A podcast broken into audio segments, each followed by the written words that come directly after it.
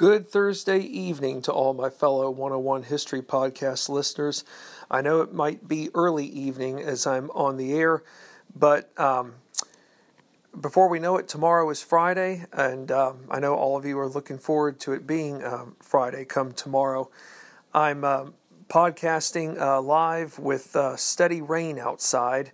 Of course, I'm inside my home, but it's been raining pretty steady all day where I'm at, and um, while the rain is nice, we certainly want to be safe and all that. Uh, nothing worse than getting uh, stuck out on the road and um, not being able to turn around. Of course, as that old saying goes, uh, don't drown, turn around. But nonetheless, uh, it's good to be inside, and um, I look forward to sharing with you all another uh, segment of Founding Martyr by Christian Di Spigna, The Life and Death of Dr. Joseph Warren, the American Revolution's Lost Hero.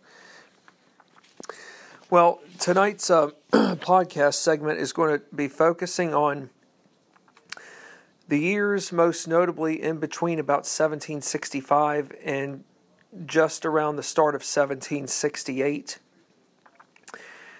And 1765 is um, important for a variety of reasons, especially even into the start of 1766. But we're going to get into those reasons here right now. So, our uh, first lead-off bonus question for tonight's podcast is the following By 1765, was the port of Boston in good shape economically? The answer is no. On the flip side, though, prior to uh, the Seven Years' War, or rather, I should say, as the Seven Years' War or that infamous French and Indian War was going on, Boston's economy was still going strong, although it was on the brink of um, of borderline in terms of whether or not it was going to remain stable or unstable. Now, during the Seven Years' War, uh, your manufacturers um, and other um, essential lines of employment uh, that are geared more for uh, the military are going to be in good shape. But by the time uh, the war ends, Boston has lost its premier status as the leading um, port city. And it turns out that cities uh, south of Boston, most notably New York and Philadelphia, are going to emerge as the new powers. How so? Well, they will emerge as the new powers in size, volume, and economic importance. In other words, more goods are going to be flowing in and out of Philadelphia and New York City than, say, Boston.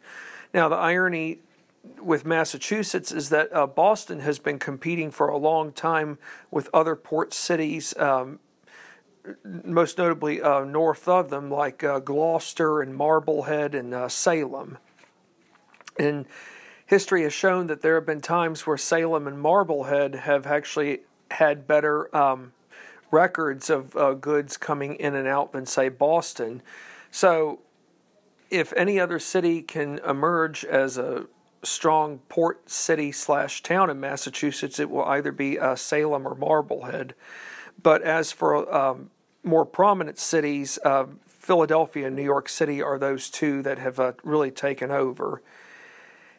And after the Seven Years' War ends, the line of credit, or rather, I should say, credit lines in general that were once provided to colonial merchants, would never be the same, which led to greater economic fear and uncertainty, especially in Boston. So, in other words, people who could rely on banks to supply them with credit now have this realization that, hey, we've become forgotten perhaps our line of work is no longer significant to the crown, and it's almost like my position is being eliminated.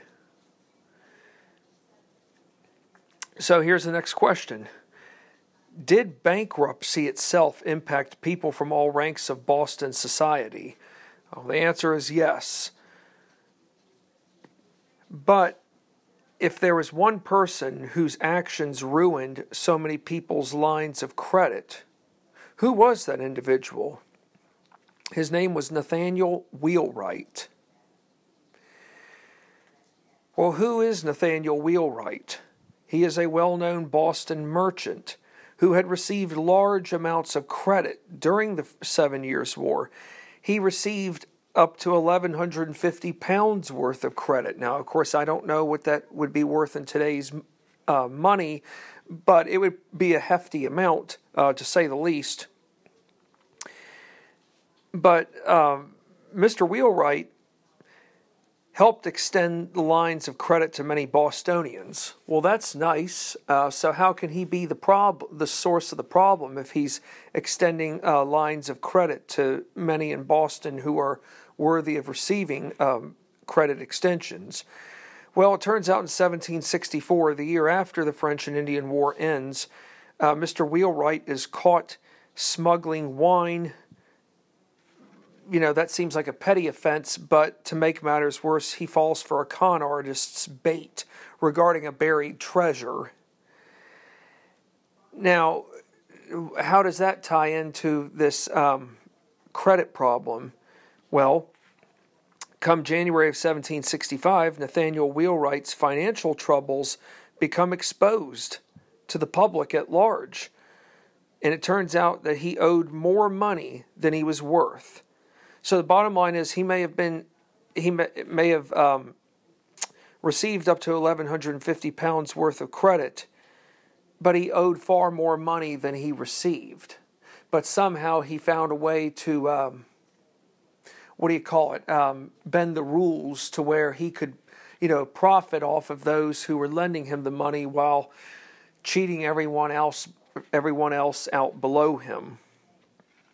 I think we've heard that story a lot of times, especially in this modern day age where Ponzi schemes take place, most notably uh, from 12 years ago when Bernie Madoff had finally been caught after X number of years um, defrauding investors. Well, I hate to say it, that even this kind of activity was going on um, in 18th century uh, times. So, as for Mr. Wheelwright, his financial troubles did become exposed to where he owed more money than he was worth. His debts were so bad that they caused other people to struggle financially as well. So think about it low class, lower class, um, from the middling sort to even say an upper middle class person, now everybody's feeling the effects of Mr. Wheelwright's um, issues that he has uh, brought not only upon himself, but to everyone else who has had to suffer at his expense. So, was Dr. Warren, or should I say Dr. Joseph Warren, impacted by Nathaniel Wheelwright's actions? Yes. Many of his patients were unable to pay their necessary medical expenses. And remember, as a doctor, Dr. Warren has a ledger. Well, he has multiple ledgers, but his ledgers are his books that he writes down for transactions and um, record keeping of who owes him a payment. You know, many people had ledgers, tavern keepers, uh, to silversmiths, uh, blacksmiths. That was just part of their daily um, business procedure. Without a ledger, how are they going to keep track of who owes who what? Okay, we get now to March 1765. You know, there's a, I've mentioned quite a bit, not only uh, in this uh, podcast series, but in other uh, pod, from another podcast, uh, most notably um, Signing Their Lives Away about the fame and misfortune of the men who signed the Declaration of Independence. But in March of 1765, Parliament passes that infamous Stamp Act we all know about the Stamp Act. Remember that rally cry, taxation without representation? Why did Parliament pass the Stamp Act? Well, as I mentioned from a previous podcast, after the French and Indian War ends, the British uh, Treasury is drained so bad to where there's about 120 um, they're up to uh, debt in about 120 um, million pounds. Uh, I'm not sure what that is in today's dollars, but it's a pretty bad sum of money. So obviously, uh, Parliament feels that uh, the colonists aren't paying their fair share of taxes already, as it was before and during the war, why not raise their, their taxes? Course, there's going to be a problem with that, and we're going to find out here in a moment. But Parliament passes that infamous Stamp Act. It raises money to relieve existing debts, most notably from that French and Indian War. Parliament has also passed that Stamp Act. Um, this isn't a primary reason, it's more of a secondary reason, but it's a unique one. Along with the passage of the Stamp Act, Parliament is also maintaining the presence of British troops on the colony's western frontiers.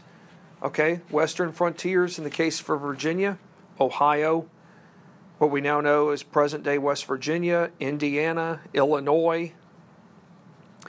Front, when I think of western frontier, I also think of Kentucky and Tennessee. So think about this. If, in order to preserve the western frontier, you're going to need to have a military force there for a variety of reasons. But it turns out that most people who lived in cities had felt the greatest impact behind the Stamp Act legislation. Well, think about it. Cities tend to uh, cater to a large crowd of people. And if you live in a city, more often than not, you could be one of a handful of people competing for, for one particular job. You could also be um, living in a bad part of town to where um, you may not have the best uh, access to good air or even let alone good health care. I think we face a lot of those questions even in today's modern world.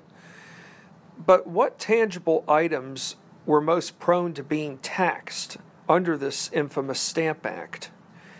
The answers ranged from playing cards, dice, to all printed papers, which included legal documents, almanacs, mortgages, land deeds, newspapers. I should even point out that the Stamp Act also applied to marriage licenses. So think about it if you're going to be getting married in 1765, this is going to be a big problem. You're going to actually have to pay a tax on your license. But here is um, a bigger uh, problem right here. The Stamp Act, facing the Stamp Act, this piece of legislation was not a duty on shipping.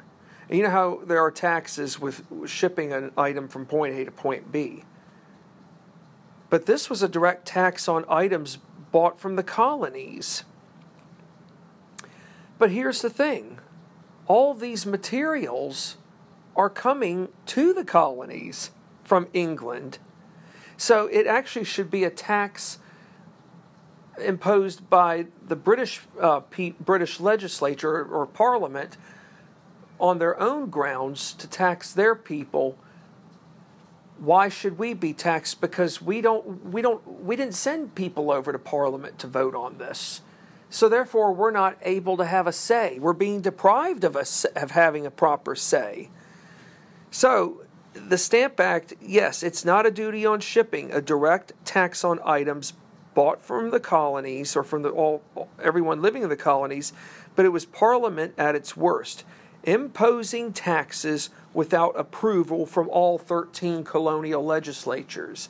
Yes, it's one thing to say that this is a violation of taxation without representation, which it is, but if none of the 13 colonial legislatures approved of this measure in advance, then it's what I call um, it's null and void. In other words, if it's null and void, it has no relevancy. It's irrelevant Of course, later on down the road, we could say it's unconstitutional. In October of 1765, a handful of members, I should say roughly about 27 of them from nine colonies, convene in New York, New York City, that is, by coming together and denouncing Parliament's right to tax without fair or proper representation nine colonies, now nine out of 13. Just remember this, folks. If in order to have any proper ratification out of, say, 13 colonies, you would need to have nine. Of course, you know, 27 members doesn't seem like a lot. If you do the math, that could be uh, three members from each of the nine uh, colonies that came. but 27 members is a good start. Here's another bonus question right here. Did the elite, middle, and lower classes throughout Boston society come together in defiance of the Stamp Act? Yes. Some actions, though, were taken um, by protesters or let alone mob crowds that resorted to burning the homes of prominent loyalist families as well as tax custom collectors. So it's bad enough to voice your opposition verbally, but there was a, a group of in uh, Boston society that went as far as um, destroying not just the outside of one's home, who was not just so much a staunch loyalist but a tax collector, as a matter of fact, a, a, couple of tax collectors had their homes destroyed to where they resigned immediately and went back home to England in fear for not only their lives but that of their families. And the protesters did go as far as to destroying furniture, to breaking windows, and destroying other people's other pieces of property belonging to none other than loyalist members from within the community. You know, in, in today's unstable world, we see a lot of, not to get off track here, and um, of course, I'm going to be careful with what I say, but there's a lot of disturbing stuff going on um, in many cities in today's time with so many issues that you know maybe could have been modified better at one point years ago but the big difference between what happened in Boston versus what's going on today is that, you know, for starters, we only had 13 colonies. And a lot of this unrest that was going on in 1765 was confined to one region in colonial America, being none other than in New England. You know, the world has changed so much since 1765. I mean, what, 355 years? I think it's fair to say in 1765, maybe our world population was, uh, or rather, population in colonial America was about one or two million, or or between two to three million at best. I don't know what the exact population of the United States is in today's time, but it's um, it's far more bigger than it was in 1765. But the bottom line is is that the looting and the vandalism that we see now, it's frightening. Sure, it, could have been frightening to loyalist families who lost their homes and, or, or even their businesses during um, the um, time leading up to separation from England. But we must remember, too, that um, while violence can be inevitable, there are different degrees of inevitability. But what we're seeing now in today's world is easier access to not only just vent your frustration, but to engage in uncivilized behavior to where um, multiple wrongs can be committed at any one time. And the ability to go about correcting it becomes even harder. So, in other words, to put it in a nutshell, whatever was going on in 1765 in New England was confined to one region and whatever, and by the time um, an incident such as uh, destroying um, a prominent loyalist's home in in Boston, once that news reached, uh, say Williamsburg, Virginia, it was probably at least two to three weeks old at best.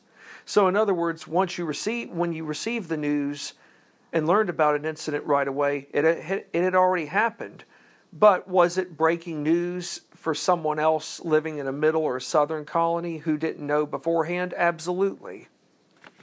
That's the beauty of uh, how new of the difference in traveling news was between 1765 now and today's time. But anyways, uh, back to our focal point. Here's another bonus question. Uh, what group was responsible for orchestrating protests involving the Stamp Act? It was a group known as the Loyal Nine, whom was led by a gentleman named Ebenezer McIntosh. However, this group would become just one of many patriot organizations to rise up against British authority. So the not to get too far ahead into the game, but this will be something that um, that British troops are going to have to take into consideration three years from now, come 1768, when General Thomas Gage comes over to Boston and he brings about 2,000 soldiers at best, which you think is a lot. It turns out that Thomas Gage will be in for a rude awakening and realize that, hey, the people of Boston really aren't dumb people. They're smart, they're resilient, and they know that, that they're not going to put up with crap that they know is irrelevant. So, in other words, yes, you can bring 2,000 troops or more over, but we're ready for a fight. So, in other words, General Gage and his troops are going to fail to realize that it's not just one man or one organization that is bearing hostility towards British presence. Not just British presence, but British um, policy treatment, not only towards Massachusetts, but perhaps to the other colonies. What they're going to realize is that um, they're just one of a plethora of organizations who are going to take up arms against the crown, the parliament, and the king's army. So, uh, when would the Stamp Act itself go into effect? That's another important bonus question you know, I was always led to believe that when Parliament passed the Stamp Act, that the law, the, the legislation itself just went into effect right away. Actually, it did not. While Parliament um, passed it in um, March of um, 1765, it didn't go into effect until November of 1765. So that's eight months. You think about it eight months of preparation on the part of uh, the people of Massachusetts to muster their opposition to to get organizations established to say, "Hey, we're going to put up a fight. We're going to let it be known that we don't want to be taxed without our consent. We don't, you know, we're going to let it be known that these taxes are un, are uncalled for on everything that's being brought into America when it wasn't even made in America. It was made in England."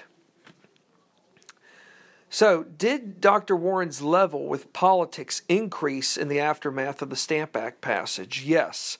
Starting around 1765, about one month before the legislation itself would go into effect, Dr. Warren himself published an article in the Boston Gazette under a pseudonym with the initials of B.W. That's B as in Bravo, W as in Whiskey uh, for any of you who aren't sure what a pseudonym means, it it's basically a pen name, or in this case,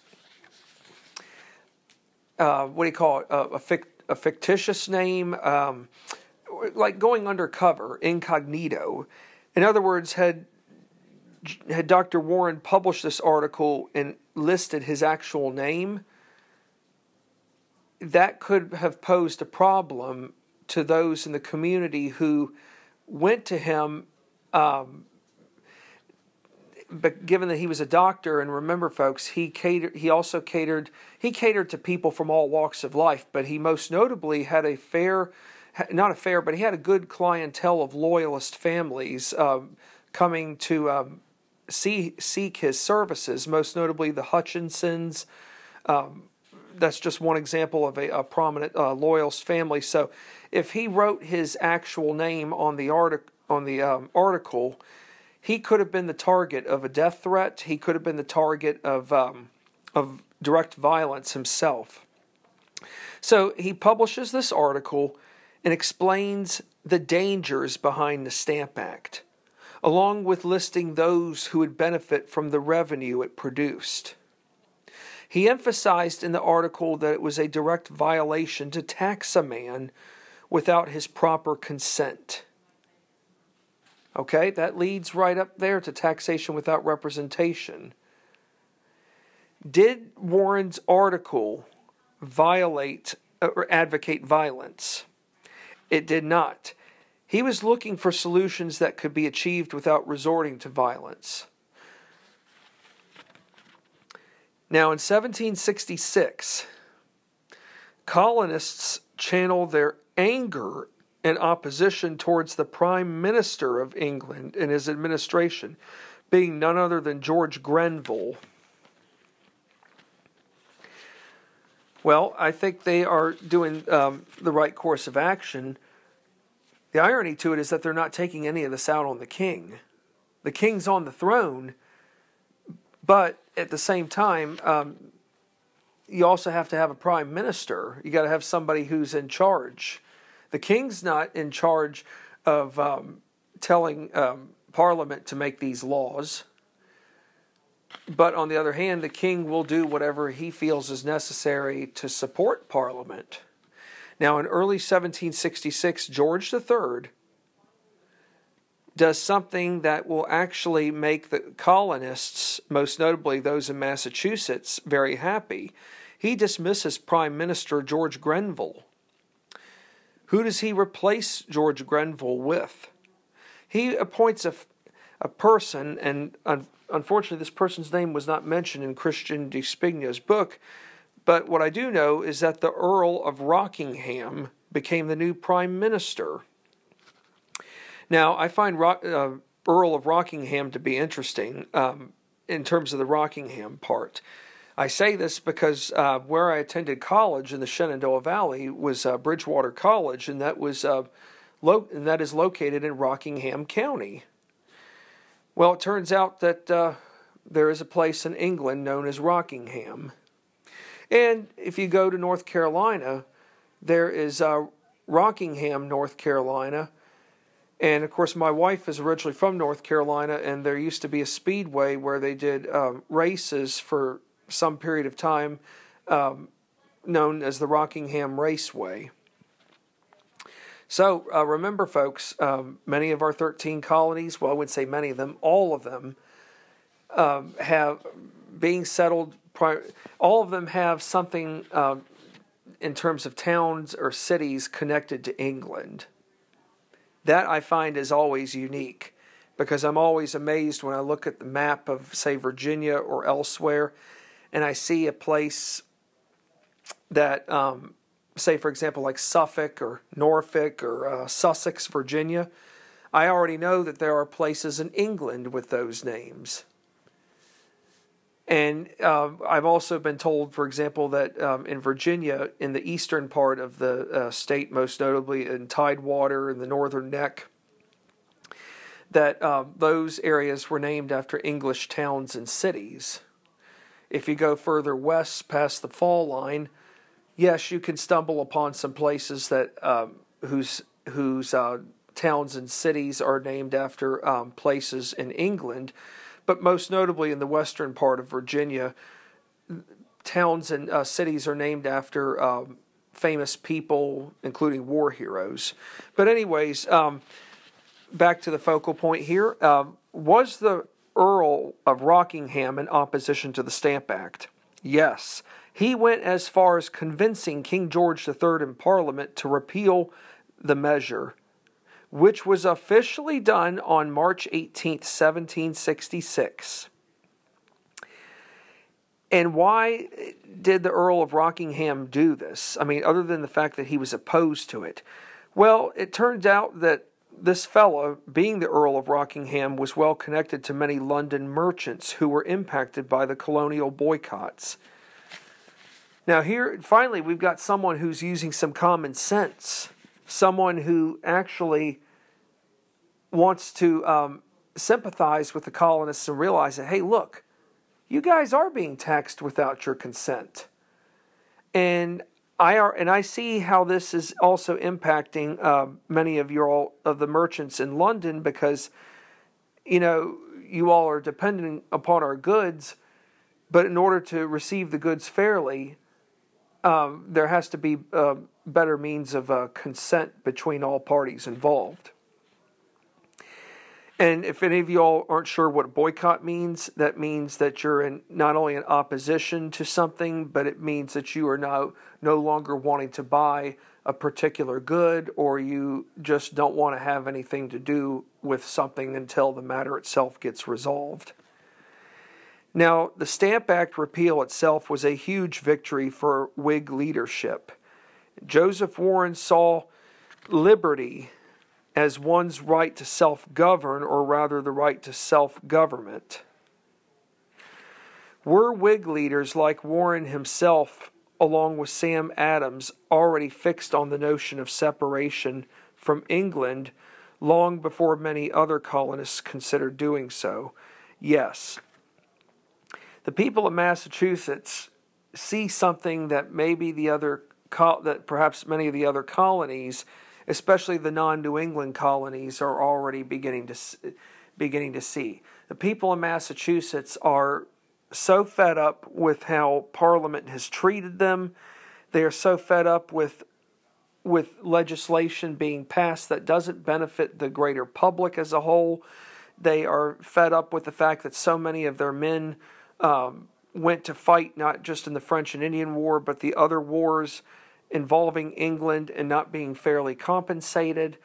They don't like the fact that, um, okay, well, yes, Britain won this war, but the militiamen who fought, they didn't get anything out of it. So I think it's fair to say that um, that the Whig leaders themselves are, in fact, more than just one step ahead of the game. Which Whig leader in Massachusetts would become essential to promoting rebellion? The answer isn't Dr. Joseph Warren just yet, but a fellow named Samuel Adams, aka John Adams's cousin. Samuel Adams, just like his cousin John Adams, and Dr. Warren himself, is a Harvard graduate. Samuel Adams came to prominence for his outspoken opposition to the Stamp Act as well as the Sugar Act. He became one of Dr. Warren's patients in 1768. Now, I can tell you this much right here. What was one major difference between Joseph Warren and Samuel Adams in the eyes of top leading British officials?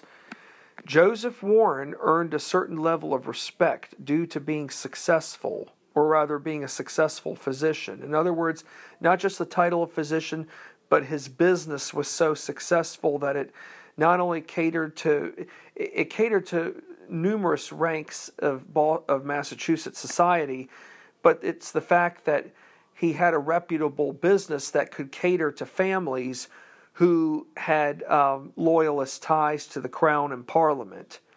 Samuel Adams, on the other hand, he tried very hard to be a successful businessman, but it just wasn't meant to be for him. So, Samuel Adams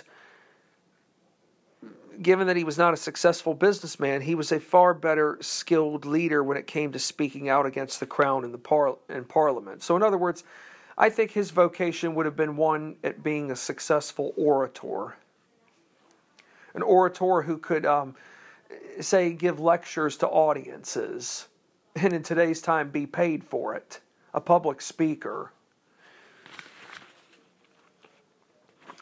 So, um, here's another bonus question here. Where did Joseph Warren and other patriots gather to create their agenda towards opposing British policies? They all met right above a print shop. They in an office or facility just above a print shop that was owned by Benjamin Edes and John Gill. And given that Dr. Warren was a physician, in a sense, he really almost had two professions. Besides being a physician, the second was being a member of a radical movement or organization, which led him to be able to network left and right um, to promote um, what do you call it opposition um, strategies uh, towards uh, British uh, treatment. Was the 18th was 18th century Massachusetts one with close kinship ties?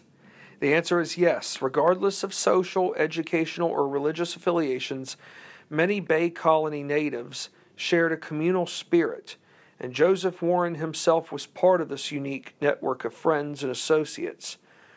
The Whig faction itself would benefit from networks like his. So, you know, here we are.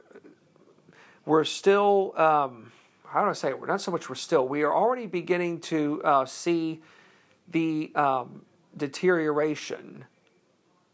And we're already beginning to see some impacts We've already seen the Stamp Act. We've seen the, current, the, the Currency Act, the Sugar Act, Quartering Act. We're seeing pieces of legislation be thrown at us left and right without direct consent. And we're already seeing how it's impacting those who cannot stand it no more. But at the same time, we also are realizing that um, while yes, there are people who who are um, hostile to the Stamp Act, we've seen that the Stamp Act was repealed, and and everyone, all 13 colonies, can breathe some sigh of relief. But is it fair to say that once the Stamp Act is repealed, that is it safe to say that the worst is behind us? No, it won't be. But but because of that, we're still going to see how um, 13 colonies will will work together over time to finally come together as one. But I thank you all for listening tonight. Given that um, this was an early evening podcast session, uh, nonetheless, it was good to, get back on the air with all of you. Uh, thank you for your continued support. I look forward to being back on the air with another uh, session of uh, Founding Martyr, the life and death of Dr. Joseph Warren, the American Revolution's lost hero. I will say before we um, leave off the air tonight that uh, Dr. Warren's um, his um, political mobilization is really getting stronger and stronger. Yes, he may not be advocating violence, but he knows deep down inside that it's only a matter of time before before uh, matters will get worse to where violence will become inevitable. You know, yes, it's not right to live under that adage of eye for an eye, tooth for a tooth. But we must remember, too, that even in 18th century times, conflict, for one, was inevitable, but there, were a fair, there was a, a sector of society that actually resorted to that eye for an eye, tooth for a tooth adage. And it, more often than not, it was neighbor against neighbor, depending on where you lived. So the bottom line is it did exist. How much so, that's up for debate. And of course, a lot would depend on where you lived. But the bottom line is, is that the people of Massachusetts are not going to be intimidated. They are going to put up a fight. If it means resorting to violence, um, then that should be the case. However, there are going to be some who will say, hey, yes, I get you're unhappy. I get that you're that you're in total opposition to being taxed without your consent. But is it okay to destroy everyone else's property at your expense? I think if there was one person in Massachusetts right now who could who would have asked that question, the same question I just said a second ago, it would have been none other than John Adams. Why do I say John Adams? Well, for one, John Adams is a lawyer, and two, from what I read in the book, um, Dan Abrams is John Adams Under Fire about John Adams' role in the, in the Boston Massacre trials.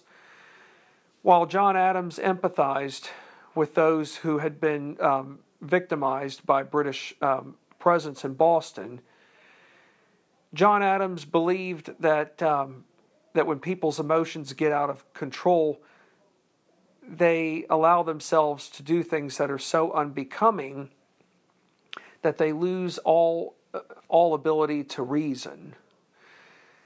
And for those of you who were with me uh, back at that first podcast session, John Adams did make a remark. And it's very true about emotions and it should and it should apply even in today's unstable society. Emotions cannot override facts.